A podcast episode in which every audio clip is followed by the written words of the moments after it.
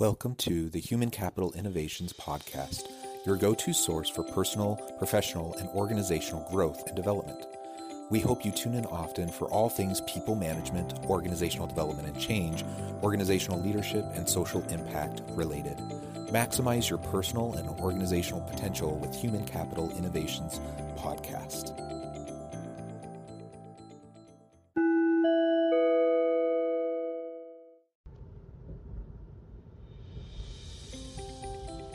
Welcome to the Human Capital Innovations Podcast. In this HCI podcast episode, I share my recent guest visit on the Thought Leader Way podcast.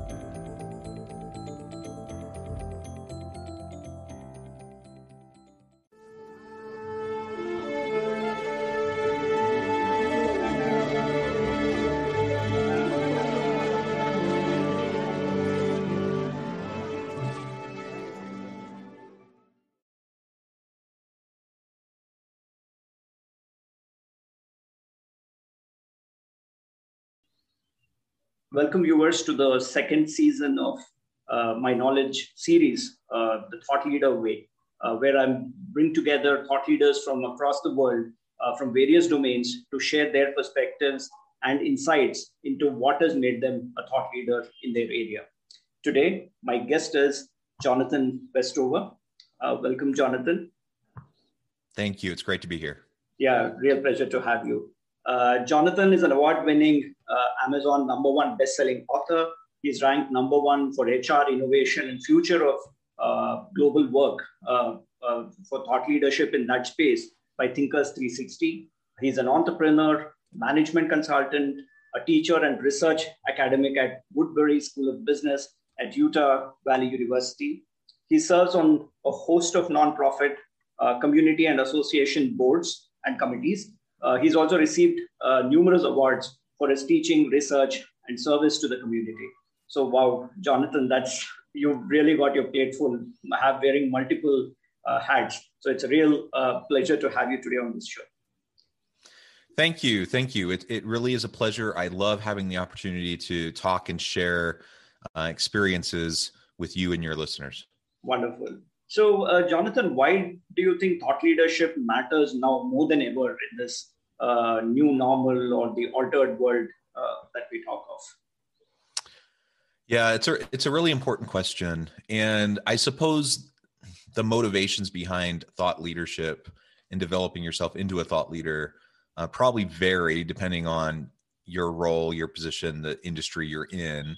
Uh, for me, I'm a, a, professor first and foremost. Yeah. Uh, so I, I, conduct academic research. I teach courses at the university, um, and for years I've been publishing academic research, mm. uh, and which, which, has a really important role. Uh, you know, to further the expansion of, of scientific knowledge in, in the areas that I focused on, which are leadership, uh, workplace ethics, employee engagement, HR, organizational development change, those sorts of topics. So I've done lots of academic research in those areas. And the problem with academic research, though, while it's important, is that it's a very limited yeah. audience for that research. And so you spend hundreds of hours, uh, sometimes thousands of hours working on a research project, writing up the results, getting it published in an academic journal. And then there's really only a, even for the, the most impactful research articles, it's a relatively small number of people that are actually going to uh, read that and and use it in some meaningful way.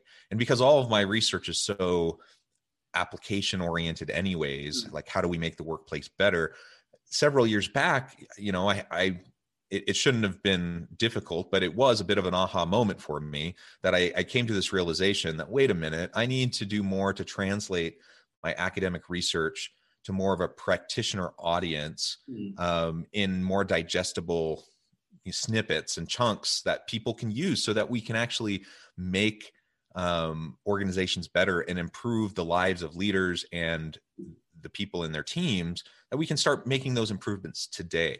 Hmm. um, so for me that's what motivated me to get into this thought leadership space. I was already heavily into the academic research space lots of fellowships and awards and things like that. Um, so I, I, demonstrated that um, expertise and and and those credentials already. Um, but what I hadn't done is really fully put myself out there into the practitioner space uh, to engage with a much much more broad audience. Um, now that's so that's my motivation. I wanted to reach more people. Mm-hmm. Um, for for others um, you, who are already in the industry space, who are practitioners day in and day out, um, I, I, think so much of it's about personal branding as well as organizational branding, drawing attention to what your organization can do for your customers for the for the broader business community at large hmm. there's so much noise out there yeah. uh, in the world so much information a glut of information we, we're not um, running up short on content and so it can be scary to get into the the practitioner thought leadership space because you know you're one of thousands uh, of people that are providing similar types of content yeah. into that space um, and so that's why you know we'll we'll get into it more uh, later i'm sure with additional questions but yes. why you find your niche why you focus in on on specific areas that you have expertise sure. in uh, but over time you you do as you put out regularly um, systematically over time you will start to gain a following you'll start to um, see the impact of your work and it's incredibly rewarding to to know that something i wrote um, or a, a, presentation i made or a podcast episode i put out there uh, actually made a difference in the life of of one or more people True. right so i guess that's what gets me up in the morning and what made me really invested in you know prioritizing this and putting more of my time into the thought leadership space. That's really nice. That's really nice. So you mentioned that you had an aha moment where you said, uh, "Listen, I am in the academic space, so how do I uh, get more into the practitioner thought leadership space?" And you also rightly mentioned that there are too many people there, and there is so much content out there. So, what is your thought leader way? Uh, because you've now been recognized in the Thinkers 360 as the B2B thought leaders to watch out for, uh, right? So, you've cracked the formula, right? So would you like to share what, what your thought leader way is? Yeah, well, my I'll I'll say this is my way, right? It's not the way. Yeah. Um, and you know, I think it was really just being consistent. Um, I, I started to dabble uh, even five years ago mm-hmm. um, in doing more thought leadership stuff, doing work with think tanks, um, some of those types of things, doing policy oriented Hmm. um, articles in relation to my research, but even policy related reports and articles doesn't reach as many people, you know, as as like a thousand word, you know, shorter um, practitioner oriented article. And right. so that was my first kind of step into that space, and I really liked it. Um, mm-hmm. I, I, I really felt like it was meaningful, uh, and and so I started to step further and further into that space, and then really you know i'd done quite a bit before the pandemic mm. but this this last uh this last february march yeah. as we started to really get um hammered by the pandemic and lockdowns are happening and people are really worried sure. you know I, I made the decision that i would reinvest and commit my time towards thought leadership and i and i started working i spent time every day mm. uh, i i spent a good chunk of time in uh, reaching out to professionals and doing interviews, uh, producing podcast episodes, writing for outlets, you know, like Forbes or mm. uh, H- various HR.com uh, magazines, U.S. Uh, News, uh, ver- various outlets. Right. I just started mm. every every day. I I had things to say, and um, I had things that I thought were important uh, within the context of the pandemic um, and because of that you know I, I just i made sure that i committed time every day as part of my routine to getting my thoughts out there whether it was verbally you know in a podcast or a, or a webinar format or in a written format and before i knew it i was actually kind of surprised as, as the months went by uh, the amount of content i created mm. uh, and kind of the consistency in my branding um, i started to develop you know a, a followership and um, and the the content was valued. Uh, and then you know, I, I, became aware of places like Thinkers 360, mm. and I had just published a book, um, and you know, everything started to line up. And at that point, you know, I realized this this really is working out. Um, and have I cracked the code completely? Do I have it all figured out? No. Um, and to be honest, I'm still only a year or so into heavily being in the thought leadership space. Right. But the the the consistency and the commitment to it you know i've produced hundreds of of practitioner articles that have shown up in in major publications i've published now 400 plus podcast episodes wow. several hundred webinars like just the consistency in putting value out there like content that people need and want and can utilize if, if you're doing that consistently you'll you will start to make a difference so it's being committed, being consistent, and creating value uh, based content. So so that's absolutely the real differentiator. So uh, Jonathan, you've done the work in a lot of spaces, right? So so you're you're an entrepreneur, you're a management consultant, you're into academics. So how how do you manage to uh, showcase thought leadership across these areas, or do you choose to pick one area and go deep into that? So what what do you think is your way? You know what I've found is is each of these areas are really complementary. So mm.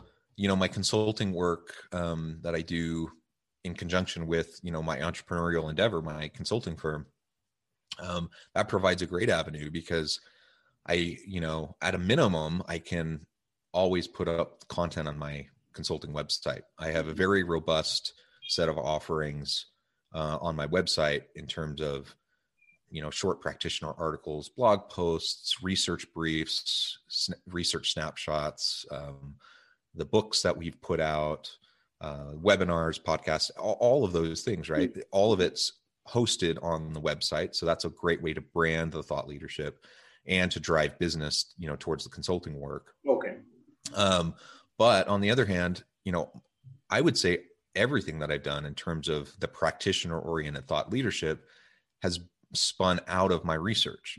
So for for you know a decade and a half, I've been doing research in this space, and mm-hmm. only only really until this last year or so, um, you know, had I had I really in this last year had I really started putting in the the work to to break the really dense academic research into smaller chunks of mm-hmm. usable information and practical information that people can use to improve their leadership approach, their team dynamics, their organizational effectiveness, uh, etc.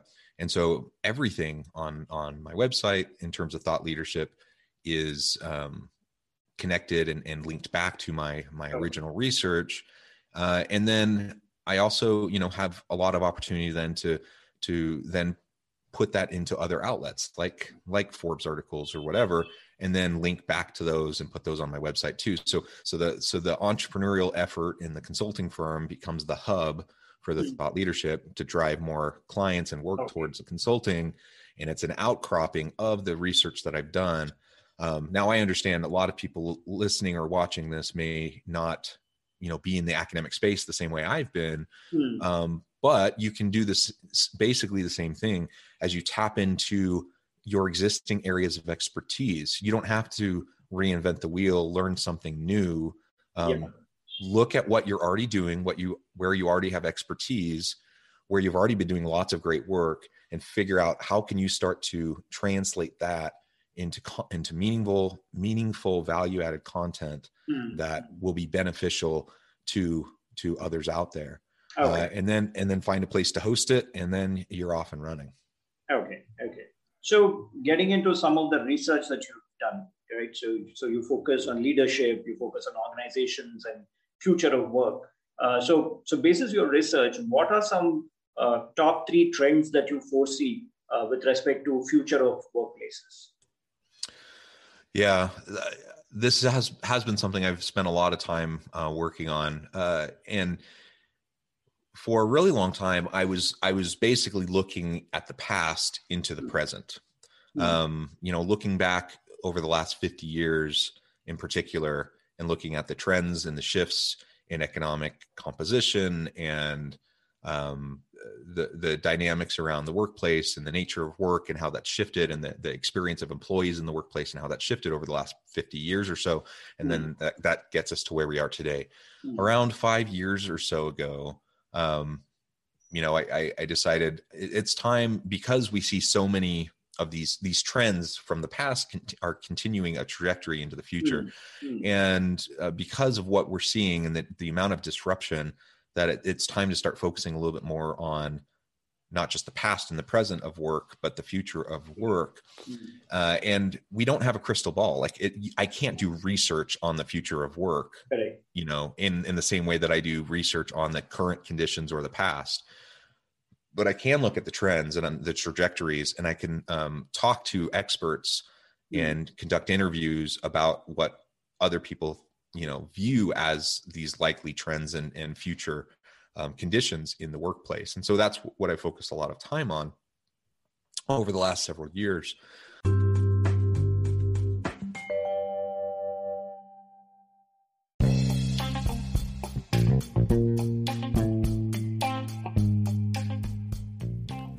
I'm excited to announce the publication of my new book from HCI Press the alchemy of truly remarkable leadership. Ordinary, everyday actions that produce extraordinary results. Consider how the nature of work has shifted over the past 50 years. With increased globalization, rapid technological advancement, and the shift in economic composition, the average job of today looks very different than the average job of 50 years ago. What will the jobs and organizations of tomorrow look like? Moreover, what does this all mean for organizational leaders? What are the core competencies and capabilities of organizations and their leadership that are prepared for continued disruption and geopolitical and socioeconomic shifts? Regardless of what the future holds, increasingly, leaders need to be socially minded, data driven, decisive, champions of talent, and disruptors of the traditional notions of leadership, teams, organizations, and work. The alchemy of truly remarkable leadership will help you to explore your own leadership competencies and capabilities and consider ways to apply and implement them into your workplace and personal life.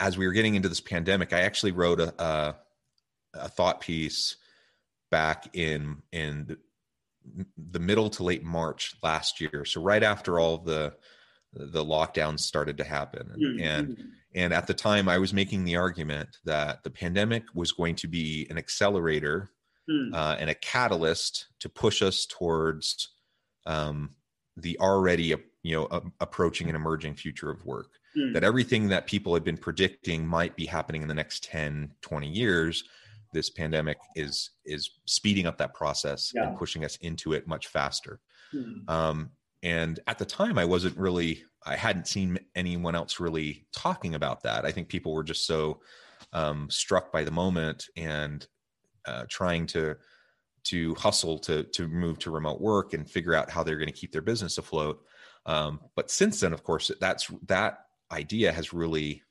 um, caught hold mm. and hmm. now now most people are talking about the pandemic yeah. and how it's acting as an accelerator and a catalyst towards the future of work. Hmm. And here's why. Um, and, and, it is it is true that is absolutely happening. And here's why. Yeah.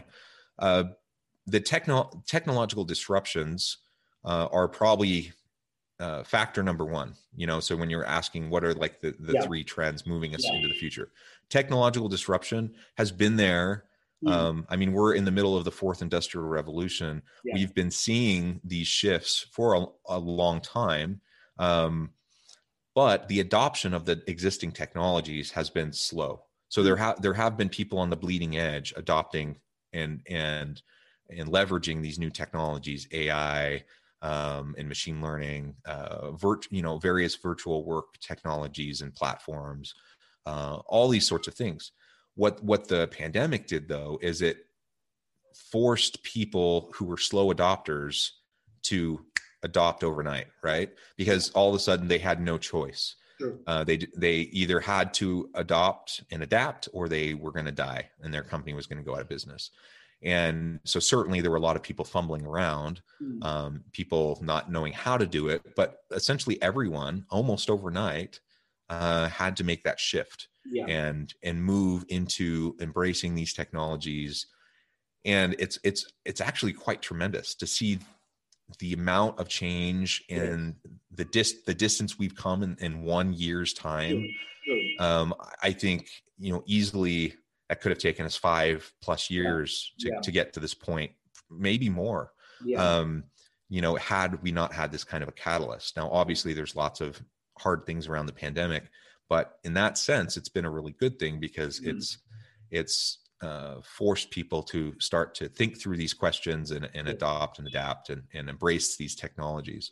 So technological disruption i think is is number one.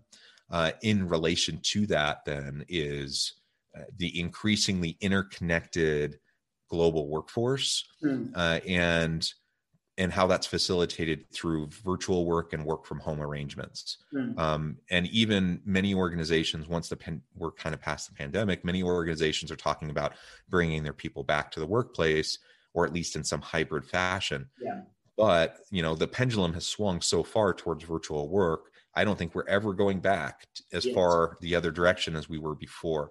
And so organizations are con- going to continue to have to look at um, how to effectively um, embrace and utilize a, a global virtual workforce, mm. um, which has challenges for sure, but also provides a lot of opportunities.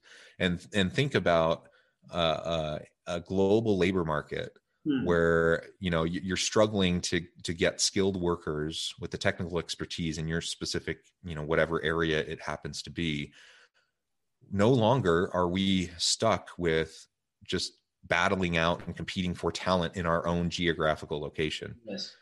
Um, now, that was true before the pandemic, but most organizations still wanted people there physically and they still wanted people at the office and they still primarily hired from their geographical location. I think those those assumptions have been disrupted and people's comfort level with the virtual work has increased so much that now we truly are starting to embrace um, this idea of of having a virtual team uh, where yeah. you have the best talent from anywhere, and it doesn't matter if I'm in the U.S., the U.K., India, Singapore, whatever. You know, we can have people from all those places, um, and the only constraint is the time difference. Yeah, really. and so, so that that's a tremendous opportunity, and but it it will be reshaping um, how we work uh, and how we collaborate. And that's something that we're going to have to continue to look at. Okay. Um, I, I, think maybe there's several more we could probably talk about, but sure. um, in addition to technological disruption, in addition to um, virtual work, breaking down geographical barriers and, and, and working virtually on a global scale, we also see the rise of the gig economy yeah. um, and the role of the contingent workforce and contract employees. Hmm. Again, this isn't new. This has been we've been seeing this trend for the last couple of decades, and gig economies have and informal economies have existed throughout the history of mankind. but, but, now they're getting um, more main, mainstream. Exactly. Exactly. Now, especially over the last decade, they've been getting more and more mainstream. And yeah. as we as we've come into this pandemic moment, even more so. So now companies are realizing, wow, we're really struggling, you know, to make payroll. Um, you know, the formal employee employer yeah. relationship has constraints around it. Sure. So, you know, but if we're if we're embracing this global um, virtual workforce, that another next step to that is the gig workers. Gig like I, I can ha- I can have you know part-time or full-time employees that are more formal employees within the organizations around all the core key functions of the yeah. of the organization but there are so many tangential things that aren't at the core of what the organization is trying to do and to to develop in-house or hire a full-time person to come and do that thing which maybe you don't have to do all the time that's yeah. so much more expensive and inflexible than just getting gig workers to to provide their expertise and do great work at a reasonable price yeah. Uh, and so I think that element, uh, and really all three of those that I just mentioned are very connected, right? Very connected. Um, none of them happen without the technological disruption. Um, it, but ultimately, all three of those areas are reshaping the the nature of the employer employee employer employee relationship, the mm-hmm. nature of what like how we define work, what work even looks like, um, what the expectations are between employer and employee. Yeah. Um, so, for example, you know, employers they they like the gig economy and, and gig workers because it provides them with flexibility, and it's a cost effective approach to you know getting the expertise they need, and they can get it from anywhere, right? So that's wonderful for employers and organizations. But more and more, particularly younger workers, are preferring gig work. Yes. They on on the employee side, they really like doing that kind of work um, because it also provides them with the flexibility, the autonomy, the, the ability for them to be their own boss, essentially, and and the, the rise of this condition of like the digital nomad of yeah. people just going being living anywhere. Yeah. and and they have their skill set and they can get connected with organizations across the globe. And it doesn't matter where they are as long as they have a good internet connection. So i think all all of those elements um combined and and there's more we could talk about but those those are some of the main ones that are are essentially going to reshape our very conception of the nature of work uh, and start to reshape uh, professions and jobs and the types of tasks that we do at work. Uh, it's already been happening. It's going to continue into the future. So, with, with this background, what do you think uh, will be the impact on leadership? Because a lot of leaders may not be equipped with these kind of changes and at such rapid uh, pace. Uh, so, so what are some pointers or advice that you would like to give for leaders who would be managing this remote, global, uh, virtual uh, gig economy, Gen Z workforce, uh, all that coming in a digital uh, workplace? Yeah, I mean, the bottom line is it's going to be challenging, and it's it's going to be different than perhaps what they've experienced in the past. And so the name of the game is agility and flexibility. Mm. Um, as a as an organizational leader i have to be thinking about what i'm doing not just based on what i saw people do in the past mm. and kind of i have to challenge my assumptions about what i think good leadership looks like mm. um, and you know some of the things that i may have done in the past that were effective uh, may not work anymore. Yeah. Uh, it, when i'm when i'm managing and leading a global virtual team of gig workers for example um, and so we have to think about all of the traditional pieces of, of effective leadership we we have to continue to do but we have to challenge our preconceived notions and assumptions um, and we have to we have to continually be be experimenting with what's going to be most effective in this new kind of a context so you know in, in my relatively limited limited experience myself in working with virtual teams uh, you know, in comparison to, to others who have been in in virtual companies for for a really long time. You know, I'm I'm like many others. Like I I had done plenty of virtual collaborations and had international teams in the past, but it wasn't until this past year where I really was fully involved in that kind of a setting. And and what I've noticed is that absolutely the same principles that led to effective leadership in the past still tend to um, matter now but the application's a little bit different mm. and uh, and i have to frankly i have to be more deliberate mm. in in my communication with my people when i have a virtual team um, where we never see each other in person. Uh, before it might have been you know we were virtual sometimes we were in person sometimes you know but when you think about organizational culture and you think about team building and dynamics and you think yeah. about uh, employee engagement and motivation and some of these factors they're still important it's just True. you you're going to be doing them a little bit differently now yeah. and so I, I have to be very proactive very deliberate about making sure that i am proactively connecting with my people and reaching out to them and making sure that they um, feel supported seen heard valued all of those sorts of things uh, and if i'm not uh, proactive and deliberate about that, then it just doesn't happen. It doesn't happen organically sure. like it could have happened in the past when we were in a physical uh, work environment together, where I could just pop by and yeah. and talk to someone by their office, or we ran into each other in the hallway or by yeah, the elevator yeah. or whatever. None of that's happening anymore when we're virtual. Um, and so, being being re- self-reflective, being willing to challenge your assumptions, uh, being willing to experiment and innovate in your own leadership practice. I think that's the that's the mindset hmm. um, that that leaders today need to ad- adopt. Uh, otherwise, if we're too stuck in in the old ways of even what may have been very effective in the past, uh, that doesn't always translate into the future. True, true. So my last question, uh, Jonathan, is for budding uh, people out there who want to become thought leaders. What's the advice that you have for them? Yeah, get started. Don't wait. Um, for a long time, I thought about doing a podcast myself. And I mean, for years, I, I consume podcasts. I, I've been a faithful listener of some of my favorite podcasts for over a decade or more. Mm-hmm. Um, and I, and I always thought, Hey, that would be cool. I should, I should do that. I have, I have things I could say and um, mm people I can talk to. And I always came up with reasons and excuses for not doing it.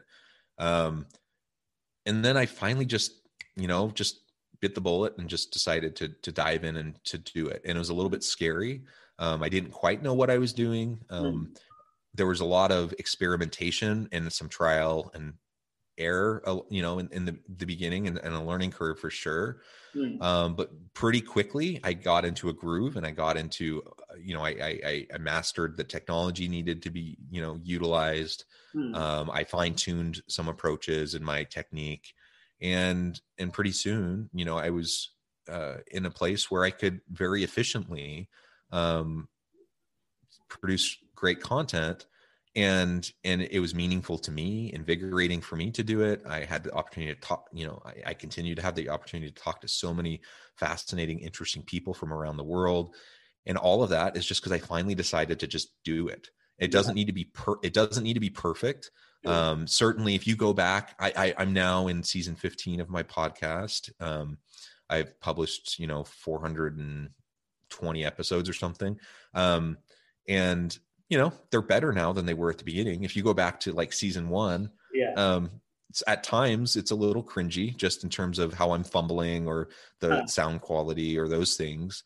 Um, but it was still good. It was good enough. And, and I learned as I went. Um, yeah. so don't, don't let, um, your desire for you know quality and perfection uh, be the enemy of progress right just just mm-hmm. get started get going get moving same thing with writing mm. um, or be, being involved in webinars or things like that you have expertise mm. um, think about how you can share that and whether whether it's verbally you know uh, podcast video whether it's written in a book or um, in in practitioner articles or whatever just get started try it out experiment and and then be consistent and if you do that um, before you know it you'll you'll have a body of work um, mm. that starts to speak for itself and then people start to reach out to you yeah. um, to to share uh, so then it's not just you trying to convince other people you're worth listening to now people are actually reaching out to you and yeah. asking you to contribute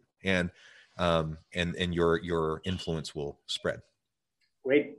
So it was wonderful talking to you, Jonathan. Thanks for all those perspectives, practical tips for people who want to become thought leaders out there, and some very interesting uh, perspectives with respect to future of work and leadership. Uh, so uh, hopefully, once the pandemic is through and uh, you know travel restrictions are all eased up, would definitely love to meet you in person when I'm in the US. So so really nice uh, talking to you once again, and uh, look forward to collaborating in future as well. Yes, thank you, and I would love to to uh, see you as well. I, I, love traveling around the world, and uh, perhaps we'll have that opportunity sometime in the near Absolutely. future. Absolutely, absolutely. Thank you. Thank you.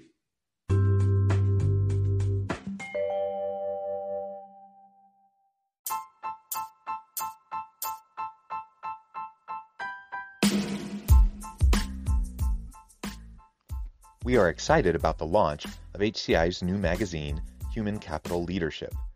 Human Capital Leadership is a free, interactive e magazine designed to help individuals, leaders, and organizations find innovative approaches to maximize their human capital potential. We will be publishing issues quarterly in August, November, February, and May. Check out the first issue and let us know what you think.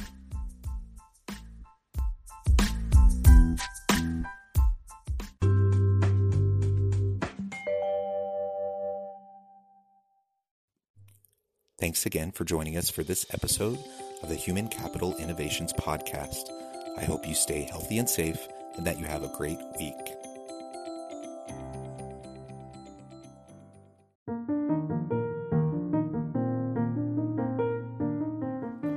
Check out our new weekly LinkedIn newsletter, Alchemizing Human Capital, exploring industry trends via original research and interviews with executives and thought leaders from across the globe.